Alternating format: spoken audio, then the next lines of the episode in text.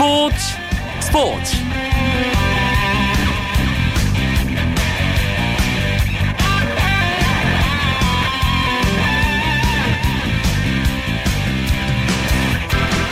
안녕하십니까 스포츠 스포츠 아나운서 이광용입니다.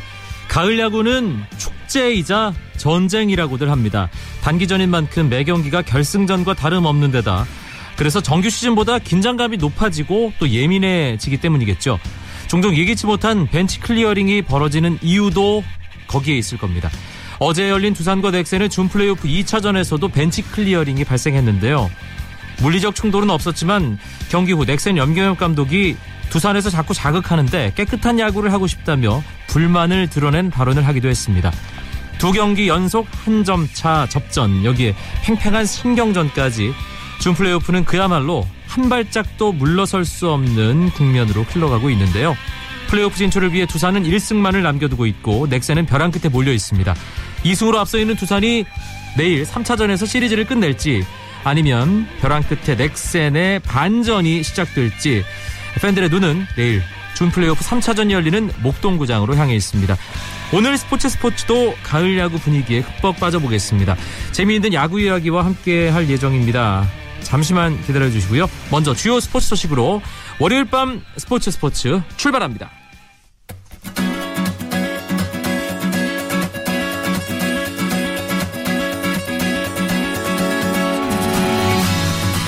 미국 프로야구 메이저리그 텍사스가 아메리칸 리그 디비전 시리즈에서 2연승 후 첫 패배를 당했습니다. 텍사스는 토론토와 시리즈 3차전 홈 경기 가졌는데요. 공수에서 모두 무기력한 모습을 보인 끝에 5대 1로 졌습니다. 텍사스의 2번 타자 우익수로 선발 출전한 추신수 선수도 4타수 무안타에 삼진 2개로 침묵했습니다. 한편 휴스턴은 아메리칸 리그 디비전 시리즈 캔자스시티와의 3차전에서 선발 카이클의 7이닝 1실점 호투와 제이슨 카스트로의 2타점 적시타에 힘입어 4대2로 역전승을 거두고 시리즈 전적 2승 1패로 앞서갔습니다.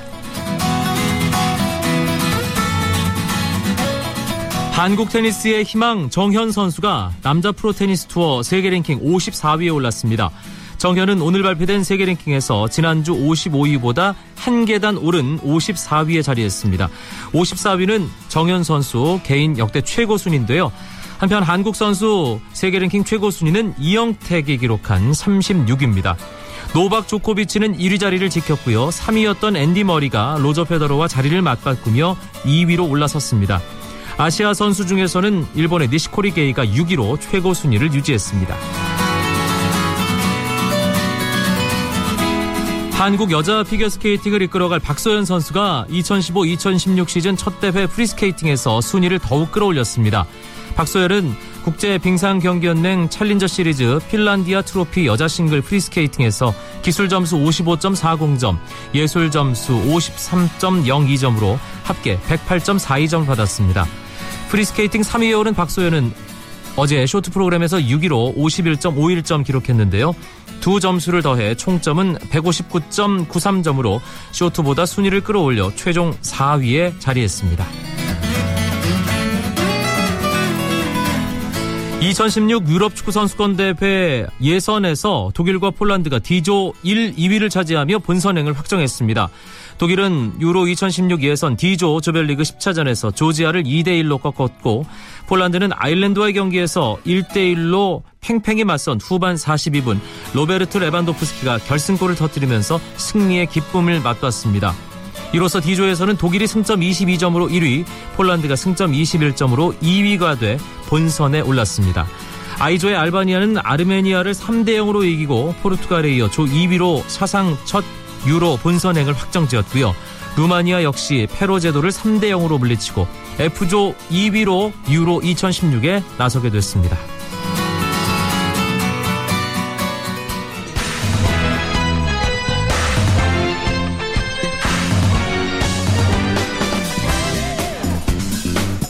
월요일 스포츠 스포츠는 야구 이야기로 가득 채워드립니다. 야구 기자들과 함께하는 야구 이야기, 야구장 가는 길 시작해봅니다. 오랜만에 동반자 두 분 모두 스튜디오에 나왔습니다. 경향신문의 이용균 야구 전문 기자, 어서 오세요. 네, 안녕하세요. 일간 스포츠의 유병민 기자도 함께하겠습니다. 네, 안녕하세요. 가을 야구 시즌입니다. 에, 아침에는 메이저리그 포스트 시즌 보면서 이 야구를 즐기다가 오후에는 KBO 리그 가을 야구로 뜨거워지는 야구 팬들의 마음인데요. 야구 팬들 뭐 들뜨고 기대감 넘치는 이런 시기입니다. 야구 기자들은 어떻습니까? 가을에 이영균 기자. 정신 없죠. 네. 네, 특히? 최근같이 예. 추신수 선수 아침에 하죠. 그리고 오후에 KBO 리그 하죠. 그리고 지금 일본에서도 사실은 어, 포스트 시즌이 치러지고 있는 중이기 때문에 어, 굉장히 정신없는 하루하루 보내고 있는데 어, 그만큼 재미있는 야구들이 펼쳐지고 있어서 흥미진진하고 있습니다. 네. 이병규 기자는 어떻습니까? 저는 뭐 아직 한창 열심히 뛰어다닐 그런 연차기 때문에 열심히 뛰어다니고 있고요. 날씨가 조금 추워진 게 좀 힘듭니다. 음, 따뜻하게 입고 뛰어다니세요. 네, 알겠습니다. 네. 아침에 추신수 선수 소속팀 텍사스의 아메리칸 리그 디비전 시리즈 경기가 있었기 때문에 이 이야기를 먼저 살짝 하겠습니다. 아, 텍사스가 이 토론토 원정에서 모두의 예상을 깨고 두 경기를 잡았기 때문에 팬들이 상당히 좀 기대를 가졌는데 홈에서는 그 시즌 아니, 시리즈 시작하기 전 전문가들의 예상처럼 좀 맥없이 경기를 했습니다. 어, 워낙에 이 토론토 선발 에스트라다 선수의 공이 좋았어요. 예, 전체적으로 팀 타선 꽁꽁 묶였고 추신수 선수도 이 에스트라다 선수의 어떤 체인지업이 워낙에 뛰어나다 보니까 그걸 의식하다가 아, 타격이 좀 어려웠다라고 설명을 할 정도로 아, 그러다 보니까 텍사스로서는 공격이 제대로 풀리지 않았는데 무엇보다 지금 텍사스 공격의 핵심이라고 할 수 있는 애드리안 벨트레 선수가 못 나오고 있는 상황이잖아요. 그렇죠. 그 부분이 이 단순히 타자 한 명 빠진 것을 넘어서 전체적으로 좀 아, 영향을 미치는 듯한 모습이에요. 음, 그런데 디비전 시리즈 오늘도 추신수 선수가 침묵하긴 했지만 세 경기 종합적으로 봐도 후반기 기세, 특히 9월에 이달의 선수였던 그 어마어마한 기세를 좀못 이어가고 있는 게 아닌가 하는 아쉬움이 듭니다. 네, 세 경기에서 지금 안타를 한 개 뽑았는데 그쳤고 지금 포스트 시즌 타율이 7푼 7리에 머물고 있습니다. 아, 그, 그 봄에 그 추신수 선수 4월 갑자기 7분 때 네, 그 예, 생각이 그 나는데요. 예. 9월 달에 정말 불방망이를 휘둘렀는데 포스트 시즌 돌아서는 조금은 좀 방망이감이 떨어진 모습입니다. 하지만 뭐 워낙 베테랑이고 많은 경험을 했기 때문에 금방 살아날 거라 믿고요. 특히 2차전 승리할 때는 정말 귀중한 선취 타점을 올리는 등 좋은 모습 보였거든요. 네. 뭐 아직까지 반등이 여전히 충분히 남아있다고 생각을 합니다. 알겠습니다. 뭐 추신수 선수의 소속팀이기 때문에 아무래도 또 우리 팔은 안으로 굽는다고 텍사스 쪽을 응원할 수밖에 없거든요. 에, 남은 기간 동안 추신수 선수가 좋은 활약을 했으면 예, 좋겠습니다. 예. 뭐 아무래도 텍사스가 4차전, 5차전에서는 특히 5차전에는 콜 해멀스 선수가 나올 수 있을 것 같고 4차전 선발도 어, 홀랜드 선수가 데릭 홀랜드 선수가 나오거든요. 이 홀랜드 선수가 후반기에 기복 있는 모습을 보여줬지만 제대로 던지는 날은 정말 기가 막힌 공을 던집니다. 음. 게다가 데릭 홀랜드는 이 넥센의 유한준 선수랑 친구로 잘 알려져 있잖아요. 이 스프링 캠프 때 자주 만나서 네. 어울리는 장면이 알려지면서 어, 내일 홀랜드도 잘하고 만약에 넥슨 팬들은 유한준 선수도 함께 잘해주길 굉장히 기대하고 있겠죠. 알겠습니다. 어, 아까 유병민 기자가 추워져서 좀 힘들다 이런 얘기를 했습니다. 기자들도 그런데 실제로 그라운드에서 경기를 해야 하는 선수들은 이 날씨에 대해서 어떤 반응을 보이는지 갑자기 준 플레이오프가 시작되면서 좀 추워졌잖아요. 네, 주말에 비가 내리면서 온도가 뚝 떨어졌거든요. 네. 그러면서 일요일 경기 2차, 준 플레이오프 2차전 일요일에는 더그아웃에 난로들이 대거 등장을 했습니다. 그리고 각 팀, 양 팀은 선수들 방한을 위해서 점퍼를, 겨울 점퍼를 준비를 했는데요. 두산 선수들이 입고 있는 하얀색 그 두산 구단 점퍼가 굉장히 이쁘다는 호평을 받으면서 지금 팬들에게 이슈가 되고 있는데 네. 선수들은 아무래도 춥다 보니까 좀 움츠러드는 게 있고 아무래도 부상을 좀 조심해야 될 것 같다 또 이렇게 얘기를 하고 있습니다. 김현수 선수한테 물어봤더니 김현수 선수가 경기 중엔 전혀 모른대요. 아, 그래서 끝나고 나면 엄청나게 춥다고. 어. 근데 두산이 두 경기 이겼잖아요. 이겼을 땐 안 추운데 이 지면 훨씬 더 추울 거라고 얘기를 합니다. 역시 마음이 몸을 지배한다는 걸 예, 김현수 선수의 말을 통해서도 알 수 있습니다. 2차전 때 그 8회 2사 말로 위기 몰렸을 때 양인 선수가 올라갔어요. 그 이현 선수에게 건넨 얘기가 어, 유니폼 안에 있는 언더셔츠를 두 장이나 메웠다면서 아유 늙었네 늙었어 이렇게 자극을 했다 그래요. 그러면서 춥습니까 이러면서 이현 선수가 거기 자극을 받아가지고 위기를 넘겼다 또 이런 또 일화도 있습니다. 뭐 어떻게 던지라 이런 얘기는 안 하고 예 늙었다고 예. 핀잔을 아유, 주는. 형 늙었네. 뭐 이- 이 얘기를만 그 하거든요. 화기애애하게 분위기를 만들어 놓고 위기를 넘겼다는 그런 또 일화가 전해지고 있습니다. 두산과 넥센의 2015 KBO 리그 준 플레이오프 두 경기를 마쳤습니다. 두산이 1, 2차전 한 점 차의 정말 짜릿한 승부로 기분 좋게 이제 목동으로 시리즈를 가져가게 됐습니다. 이용규 기자. 첫 경기는 연장 끝에 끝내기 승부가 나왔고요. 4대 3 두산의 승리. 2차전 역시 마지막 넥센이 역전 기회를 만들었다가 거기서 득점에 실패하면서 3대 2로 두산이 가져갔는데요.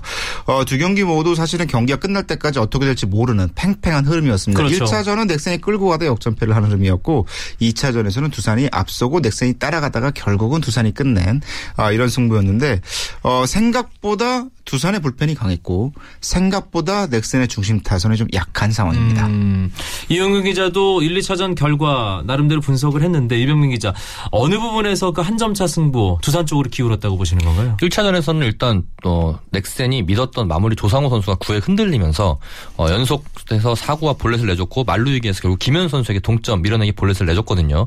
그 기세 그러면서 기세가 두산 쪽으로 넘어갔고요. 어, 넥센 같은 경우에 1차전에서 손승락, 한현희, 조상우 이 불펜 필승도 3명이 86개 86개 공을 던졌습니다. 굉장히 많은 과부하 걸렸는데 그 영향이 2차전까지 좀 이어진 것 같고요. 2차전에서는 두산이 좀 약간 뭐랄까 적극적인 모습을 보인 게 좋은 결과를 준 것 같습니다. 2차전에서 그 2대2로 맞선 5회 그 김현 선수가 짧은 타구에서 3루, 3루에서 홈으로 대시를 했거든요. 네. 그러면서 그 넥센 포수 박동원의 블로킹을 뚫고 득점, 역전 득점을 성공시켰는데 그 점수가 결승점이 됐습니다. 두산의 그런 과감성 이런 점들이 좀 한 점 승부에 차이 나지 않았나 생각이 듭니다. 음, 두산이 뭐 페넌트 레이스 때도 마찬가지지만 가을 야구에서 좋았던 기억 더듬어 보면 뭔가 끈질기게 물고 늘어져서 뒤집는 그런 뒷심이 강한 팀의 모습을 보일 때 결과가 좋았는데 잠실 준플레이오프 1차전이 약간은 그런 느낌이 드는 승부였습니다. 사실 기자. 박동원, 박병호에게 홈런을 맞으면 이게 넥센 스타일의 넥센 방식의 경기 흐름 방식이거든요. 네. 이렇게 되면 두산이 끌려갈 수밖에 없는데 거기서 어떻게든 경기를 따라잡은 장면, 특히 어, 인상 깊었던 것은 홍성훈 선수의 어떤 모습이었거든요. 홍성훈 선수가 이 상대 투수와 9구까지 가는 치열한 승부 끝에 볼넷을 골라나가면서 기회를 만들었다는 점. 홍포놀인가요? 홍턱놀이? 이, 예. 요 장면에서 어떤 두산의 어떤 끈기라고 해야 될까? 음. 뚝심이라고 할까? 이런 부분들이 좀 발휘가 된 것 같아요. 거기서 기회가 무산될 뻔했던 것을 정수빈 선수가 이제 2루타를 만들어내면서 점수를 불러들이고 이런 추격의 점수들을 만들어가는 과정들이 두산이 확실히 앞선 음, 시리즈, 그러니까 지- 앞서 보여줬던 가을과는 조금 달라진 모습이 아닐까. 게다가 2차전 경기 끝나고 두산의 어떤 벤치 더가웃 분위기를 살펴봤는데 어, 굉장히 이 뜨겁게 달아올라 있더라고요. 네. 이 코칭 스태프도 목소리가 굉장히 높아져서 크게 크게 화이팅을 외치는 모습들이 아 두산의 뭔가 분위기가 확실히 좀 달라져 있구나라는 걸 느끼게 해주는 시리즈였습니다. 1차전도 그렇고 2차전도 마찬가지였습니다. 선발 투수들이 좀 제 몫을 하는 예, 그런 투수전 투수전의 이 분위기가 이어졌어요. 네, 2차전에 넥센 선발 피어벤 선수가 5이닝을 못 버틴 거. 이거 말고는 나머지 선발들은 자기의 모습을 다 해줬거든요. 네. 특히 어, 기대를 어, 그동안 가을 야구에서 부진했던 장원준 선수가 두산 유니폼을 입고 새롭게 가을 야구를 마- 경험하면서 6이닝 2실점으로 좋은 모습 버티면서 승리 투수가 됐는데 일단 양팀 모두 선발은 계획대로 갔다고 봅니다. 양훈 선수 1차전 잘 던져줬고 니퍼트 선수도 7이닝 20점 잘해줬는데 역시 넥센은 불펜의 제한성, 어, 손승락, 한현희, 어, 조상우 이 셋밖에 활용할 수 없는 상황이고요. 반면에 사실 두산은 불펜 그 평자점이 정규 시즌에서 9위에 그쳤습니다. 굉장히 부진했는데 그래서 질보단 양으로 가는 거 아니냐 이런 얘기가 나왔는데 이 불펜이 양도형이지만 질도 좋아졌습니다. 네. 노경호 선수가 잘 던져주고 또 마무리 이현 선수가 두 경기를 다뭐 막아냈거든요. 함덕주 선수는 늘 나와서 늘 나와서 잘. 던지고 예. 예. 질보다 양이 아니라 질도 양도 모두 좋아진 불- 어, 두산의 불펜 이것이 두 경기 연속 승리를 가져가는 원동력인 것 같습니다. 음, 특히 어제는 비 때문에 경기가 중단되는 일도 있었는데 네. 그런 상황 되면 현장 취재하는 기자들도 좀 힘들지 않은가요? 일단 그 포스트 시즌이 되면 기자 취재석이 숫자가 좀 늘어나야 되기 때문에 네. 실내 기자석 외에 실외 기자석을 사용하게 되거든요. 그 포수 후면석 그렇죠. 예, 네, 거기가 거기에 기자석이 되죠. 일단 비닐을 씌워놓고 일들을 하다가 비가 쏟아지면 얼른 짐을 챙겨서 이 실내에 있는 식당으로 옮겨가게 됩니다. 거기서 예. TV로 보게 되는데요. 어, 선수들도 힘들고 지진도 힘들고 그리고 비가 오면 경기의 흐름이 또 묘하게 바뀔 수도 있어요. 음. 어, 노경원 선수가 실제로 풀카운트 상황에서 경기가 30분 넘게 지연됐다가 다시 올라와서 볼넷으로 위기를 허용을 했었거든요. 그러니까 비는 굉장히 많은 변수를 가져다 주- 주게 되는데 어쨌든 두산이 비 때문에 바뀔 흐름을 막아냈다는 점도 굉장히 두산으로서는 굉장히 기분 좋게 여길 만한 요소예요. 가을 야구에 늘 이 가을비가 또 변수가 되곤 하는데 두산이 일단 어제 변수가 될 만한 그 상황을 막았어요. 통제를 네. 했다. 네. 예.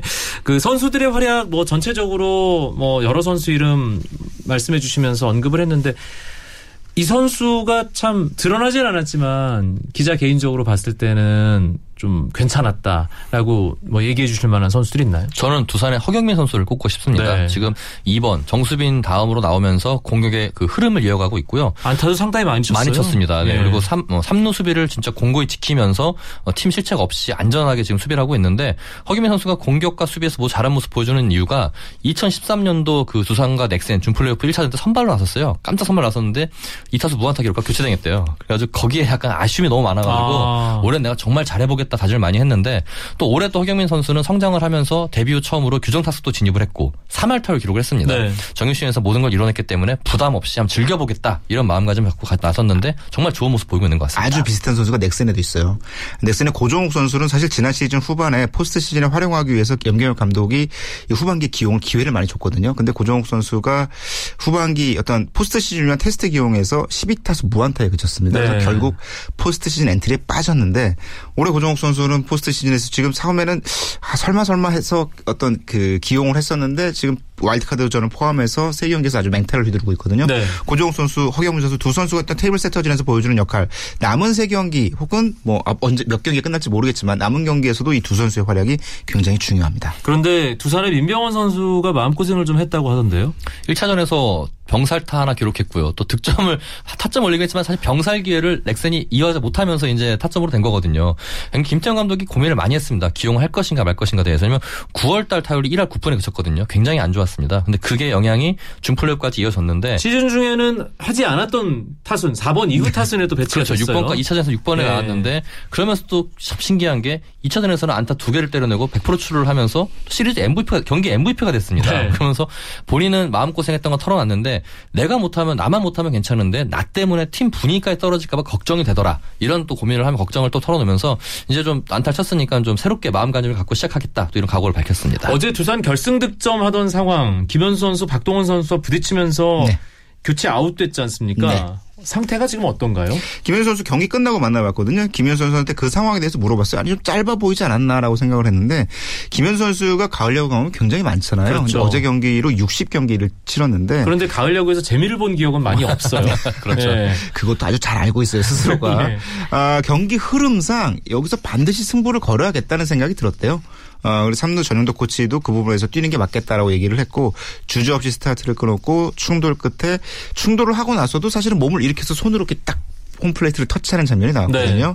네. 아, 경기 끝나고 나서 이겨서 그러는지 모르겠는데 하나도 안 아프다고 괜찮다고 뭐 통증이 전혀 없는 건 아니었지만 아, 일단 김현수 선수가 3차전을 뛰는 데는 문제 없을 것 같다라고 얘기를 했습니다. 김현수 선수가 미디어 데이 때 그랬잖아요. 이번 시리즈는 자기가 중요하다고 내가 핵이라면서 내가 터지느냐 안 터지느냐가 중요하다 얘기했는데 보통 그런 얘기 잘 안 하는데. 안 하거든요. 그래서 예. 내가 물어봤더니 이번 시리즈는 제가 희생을 해야 한다 하더라고요. 제가 희생을 해야 팀이 삽니다. 그러면서 미디어 데이 때는 희생에 한몸 희생해서 웃겨드렸으니까는 이제는 경기에서 희생을 해가지고 좀 승리해보겠습니다. 이랬는데 그래서 희생 플라이를 만들기 위해서 열심히 정말 뛴 것 같은데 그 김현수 선수가 터져야 두산은 살기 때문에요. 네. 3차전에서도 선발로 나오는 것이 되게 중요할 것 같습니다. 그런데 어제 벤치 클리어링 상황이 한 번 있었고 염경엽 감독이 했던 발언도 상당히 의미심장했고요. 네. 분위기가 조금 묘하게 흘러가는 것도 좀 느껴져요. 음, 아무래도 워낙 팽팽한 승부가 이어지다 보니까 그런 아, 장면들이 나왔고 게다가 또 묘한 판정들도 좀 나왔잖아요. 네. 이 김재호 선수가 이 배트 손잡이에 맞았는데 사구 판정을 받아서 걸어 나간 장면도 넥센으로서는 불운과 함께 좀 불만이 있을 수 있는 장면이고 어제 경기 1루에서 벤치 클리어링 신경전 장면도 넥센으로서 굉장히 민감하게 받아들일 수 있는 장면이었거든요. 어, 그런 장면들이 겹치면서 오히려 분위기는 이더 뜨겁게 달아오른 것이 아닌가라는 생각이 듭니다. 네, 내일 모레 목동에서 3, 4차전 치러지는데 아, 그 이야기 잠시 후에 나눠보도록 하겠습니다. 월요일 밤에 야구 이야기 야구장 가는 길 경향신문 이용균 야구 전문 기자 일간스포츠 유병민 기자와 함께하고 있습니다. 쳤다 하면 홈런이고 슛 한편의 드라마 그것이 바로 그것이 바로 손에 잡힌 우승 트로피 목에 걸린 그 배달 너와 내가 하나 되는 그것이 바로 그것이 바로 그것이 바로 꿈꾸던 스포츠 KBS 1라디오 이광용의 스포츠 스포츠 2015 KBO 리그 준 플레이오프 두산과 넥센의 3차전 내일 목동구장에서 치러집니다. 선발 대결부터 상당히 눈길이 가네요. 이영균 기자. 그렇습니다. 이 넥센 선발은 에이스죠. 아, 앤디 베네켄 선수 그리고 두산 선발은 최다성 투수 유희관 선수가 맞, 맞대결을 펼치게 됩니다. 정규 시즌 상대 전적은 어땠습니까? 유희관 선수는 넥센에게 좀 재미를 못 봤습니다. 세 경기에서 1승 1패를 기록했는데 평균, 평균 자책점이 7.64에 달하고요. 어. 특히 간판 타자인 서건창, 박병호에게 약했는데 박병호에게는 홈런 한 개 포함해서 구타수 5안타를 허용했고요. 서건창에게는 상대 타율이 5할에 달합니다. 약했습니다. 반면에 베네켄은 두산을 상대로 5경기에 나왔는데 2승 1패, 평균 자책점이 3.10으로 강한 면모를 네. 보였습니다. 대신에 어, 베네켄 선수가 조심해야 되는 게 정수빈하고 허경민입니다. 이 두 테이블 세터 두 선수에게 타율이 각각 4할 2푼 9리, 또 타율 5할 이렇게 좀 안 좋았거든요. 테이블 세터를 잘 넘겨야만 좀 좋은 승부를 펼칠 수 있을 것 같습니다. 전반적으로 봤을 때 지금 두산이 한껏 달아오른 분위기 2승으로 앞서가는 상황 뭐 여러 가지 면에서 두산이 플레이오프에 진출할 가능성이 높아 보이는데 3차전에서 끝날까요? 아니면 시리즈가 더 이어져서 뭔가 뒤집어지는 결과까지 가능할까요? 3차전에서 끝날 것 같지는 않습니다. 아무래도 에이스 네. 베네켄 선수가 워낙에 강하다는 측면 그리고 목동에서의 또 넥센 타자들이 갖는 자신감 이런 부분들은 잠실 경기와는 확실히 달라진 측면들이 있거든요. 그리고 두산이 목동 경기에서 워낙 대량 실점을 하고 바- 어, 졌던 기억들이 많기 때문에 그 부분의 트라우마를 어떻게 극복하느냐. 두산 불펜 선발 이후 불펜들이 그 부분을 어떻게 해결해 나가느냐가 중요한 열쇠가 될 것 같아요. 내일 키플레이어는 누가 될까요? 저는 두산은 김현수 선수를 꼽고 싶고요. 넥센 역시 박병호 선수 4번 타자끼리 해결해 줘야죠. 또 작은 구장이다 보니까는 장타가 중요한데 아직까지 이렇게 지금 잠실 구장에서는 두 경기에서 시원한 장타가 나오진 않았거든요. 막 몰아치는 모습이 없었는데 한번 내일은 한번 난타전 되지 않을까 생각을 해봅니다. 저는 둘 선수 모두 상대가 쉽게 승부할 수 있는 상황은 아니기 때문에 오히려 장타를 때릴 기회가 만들어질 것 같지는 않고요. 어, 두산에서는 좌완 베네키는 상대로 만약에 홍성훈 선수가 기용이 된다면 홍성훈 선수 의 역할이 굉장히 중요할 것 같습니다. 네. 홍성훈 선수가 한 방을 때릴 수 있는 능력뿐만 아니라 1차전에서 보여줬던 그 구구 끝 볼넷이 굉장히 인상적이었거든요. 그러니까 홍성훈 선수가 보이지 않는 쪽에서 의외의 역할들을 하는 상대가 예측하지 못하는 결과들을 낳는 부분들의 플레이에 능하기 때문에 그런 부분들이 중요해질 것 같고 넥센에서는 역시 박병호 뒷타선에서 있는 유한준 선수가 살아나지 못하면 아직 안타 없죠. 그렇습니다. 네. 예. 이 와일드카드 결정전에서는 안타가 있었지만 어, 플레이오프 준 플레이오프 1, 2차전에서 안타가 없는 유한준 선수가 어떤 역할을 해주느냐가 넥센의 어떤 공격력의 키가 될 것 같습니다. 잠실 준 플레이오프 1, 2차전 보면서 뭔가 고개 갸우뚱 하게 하는 장면이 가득 차질 않았다는 겁니다. 네. 매진이 안 됐죠. 네, 결과적으로는. 준, 예, 준 플레이오프 1차전, 2차전 모두 매진이 안 됐는데요. 1차전에는 관중이 2만 833명이 들어왔고요. 2차전에서는 22,765명이 들어왔습니다.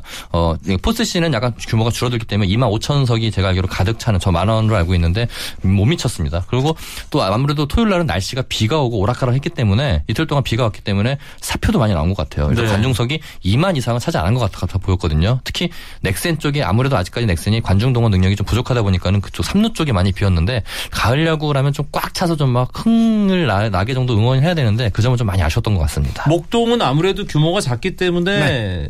가득 차겠죠. 내일 어떨까요? 뭐 날씨가 나쁘지 않고 평일 야간 경기라는 특징은 있지만 어, 지금 분위기가 많이 달아올랐잖아요. 네. 야구 그라운드 내 쪽으로 그라운드 외쪽으로 좀 달아올랐기 때문에 어, 매진이 되지 않을까라고 예상을 해봅니다. 플레이오프 NC가 직행을 해서 준 플레이오프 지켜보고 있을 텐데 네. NC 입장에서는 확실히 어떤 특정한 팀이 올라오길 바라고 있겠죠. 넥센을 바라고 있겠죠. 제가 상대 선수도 전적이 얼마나 되죠? 13승 3패입니다. 네. 압도적으로 이겼는데 이호준 선수가 이 프로그램에서 인터뷰하면서 넥센이었으면 좋겠다고 공개적으로 얘기한 걸 공개적으로 얘기했습니다. 예, 제가 얘기한 거 알고 있고요.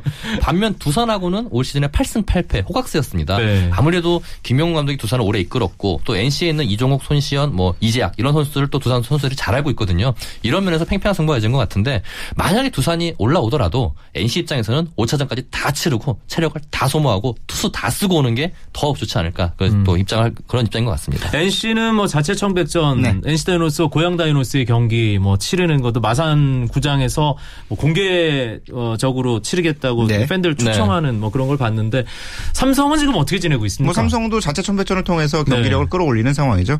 NC에는 이제 이종욱 선수가 합류를 해서 실전 훈련을 하고 있는 중이고 삼성과 NC 모두 특히 삼성은 그동안 먼저 가서 기다리고 있는 것은 굉장히 익숙해져 있는 팀이기 때문에 그렇죠. 예, 어떤 기다리는 법에 대한 노하우도 충분히 예, 가져가고 있는 팀입니다. 5년째니까요. 예. 한쪽에서는 이렇게 가을 야구 열기가 점점 뜨거워지고 있는데 한편에서는 아주 차가운 칼바람도 불고 있습니다. 이 감독 교체설 솔솔솔 나오고 이미 그걸 단행한 팀도 있습니다. 유병민 기자의 전 담당팀인 롯데자이언츠 감독이 바뀌었어요. 네, 그렇습니다. 롯데 구단이 지난 토요일에 보도자를 내면서 금요일 날 이종훈 감독을 경질하고 조원호 수석 코치를 계약금 3억 원, 연봉 2억 원, 총 7억 원에 2년 계약을 했다 밝혔습니다. 어, 조원호 감독은 롯데의 제17대 사령탑에 올랐습니다. 음, 조금 발표 시점이 빨랐던 게 아니냐. 그리고 이 로이스터 감독의 설, 교체설의 변수가 또 있었기 때문에 다들 좀 깜짝 놀라는 분위기였죠, 이영균 기자. 롯데 입장에서는 사실 그 로이스터 감독 설 때문에 저 감독 교체 사실을 서둘러 발표한 측면도 있는 것 같아요. 아. 게다가 로이스터 감독이 저- 그 골프 대회 때문에 한국에 와 있던 상황이었잖아요. 그 이런저런 억측이 나오는 걸 막기 위해 막기 위해서 선수단 내부 단속 이런 것들을 포함해서 빨리 결정하는 게 좋겠다라는 판단으로 보였거든요. 그러니까 롯데는 이 구단 주변의 이야기들이 굉장히 많은 팀 중에 하나이기 때문에 네. 시간을 끌면 끌수록 선수단이 동요할 가능성이 굉장히 높았습니다. 아, 이렇기 때문에 빨리 결정을 하고 새 시스템으로 새 체제를 갖춰가서 피- 가는 것이 필요하다라는 판단을 한 것으로 보입니다. 조원우 감독이 부산 출신이긴 하지만 롯데에서 뛴 선수 경력은 없고 코치로만 함께 한 적이 있었죠. 네, 롯데 선수는 없었습니다. 쌍방울과 한화를 거쳤고요. 코치는 지난 2011년 그리고 12년에 양승호 감독과 함께 한 적이 있습니다. 양승호 감독이 2012 시즌 마치고 물러나면서 조원호 코치도 함께 옷을 벗었거든요. 그 이후에 두산과 SK를 거치면서 코치를 계속 역임을 했고요. 능력을 인정받아서 다시 롯데의 부름을 받게 됐습니다. 네, 조원우 감독 과연 롯데자이언츠 어떤 모습을 내년 시즌에 보여주게 될지 상당히 궁금하고요. 그렇게 되면 로이스터 감독 행보가 이게 어떻게 될 것이냐? 과연 한국으로 와서 다시 프로야구 감독직을 수행할 수 있을 것이냐? 팬들이 아직도 상당히 궁금해하고 있습니다. 이용규 기자. 로이스터 감독은 당연히 한국에서 감독 어, 그걸 원하는 팀이 있다면 감독 맡을 뜻이 있다라는 입장이지만 어, 각 구단들이 로이스터 감독을 영입할 수 있는 어떤 근거는 많아 보이진 않아요. 네. 그러니까 로이스터 감독이 갖고 있는 어떤 부담감도 굉장히 크고 로이스터의 야구가 그때 야구와 지금 야구 굉장히 또 많이 달라졌잖아요. 음. 그러니까 다시 한번 그때 야구를 할 수 있을지에 대한 의문도 사실은 드는 게 사실입니다. 사령탑들의 교체 바람 계속 이어질까요? 어떻게 보십니까? 저는 여기서 이제 마무리되지 않을까 싶습니다. 일단 기아 같은 경우에는 김기태 감독이 올해 성적과 리빌딩 두 마리를 다 잡았다는 평가를 받고 있고 김성근 감독도 이제 뭐 계속 아직 임기가 2년 남았거든요. 아, 양상문 감독 같은 경우에는 성적 부진이 좀 있었지만 차명석 코치가 이를 책임지고 사퇴를 한 걸로 지금 알려져 있습니다. 그렇기 때문에 뭐 추가적인 그런 칼바람은 없을 것으로 보입니다. 이용균 기자도 마찬가지 생각인가요? 네, 뭐 SK도 김용희 감독 체제로 당연히 뭐 가는 쪽으로 가닥을 잡았고요. 어, 롯데만 올 시즌 롯데 감독만 바뀌고 어, 스토브 리그가 마무리되지 않을까 생각이 듭니다. 알겠습니다. 오늘 야구장 가는 길 오랜만에 이용균, 유병민 기자와 함께했습니다. 두 분 고맙습니다. 네, 네, 감사합니다. 감사합니다. 내일은 A매치 자메이카전 그리고 프로야구 준플레이오프 3차전 아, 풍성하게 저녁에 스포츠 이벤트들이 펼쳐집니다. 그 소식 가득 담아서 9시 30분에 뵙도록 하겠습니다. 아나운서 이광용이었습니다. 고맙습니다. 스포츠 스포츠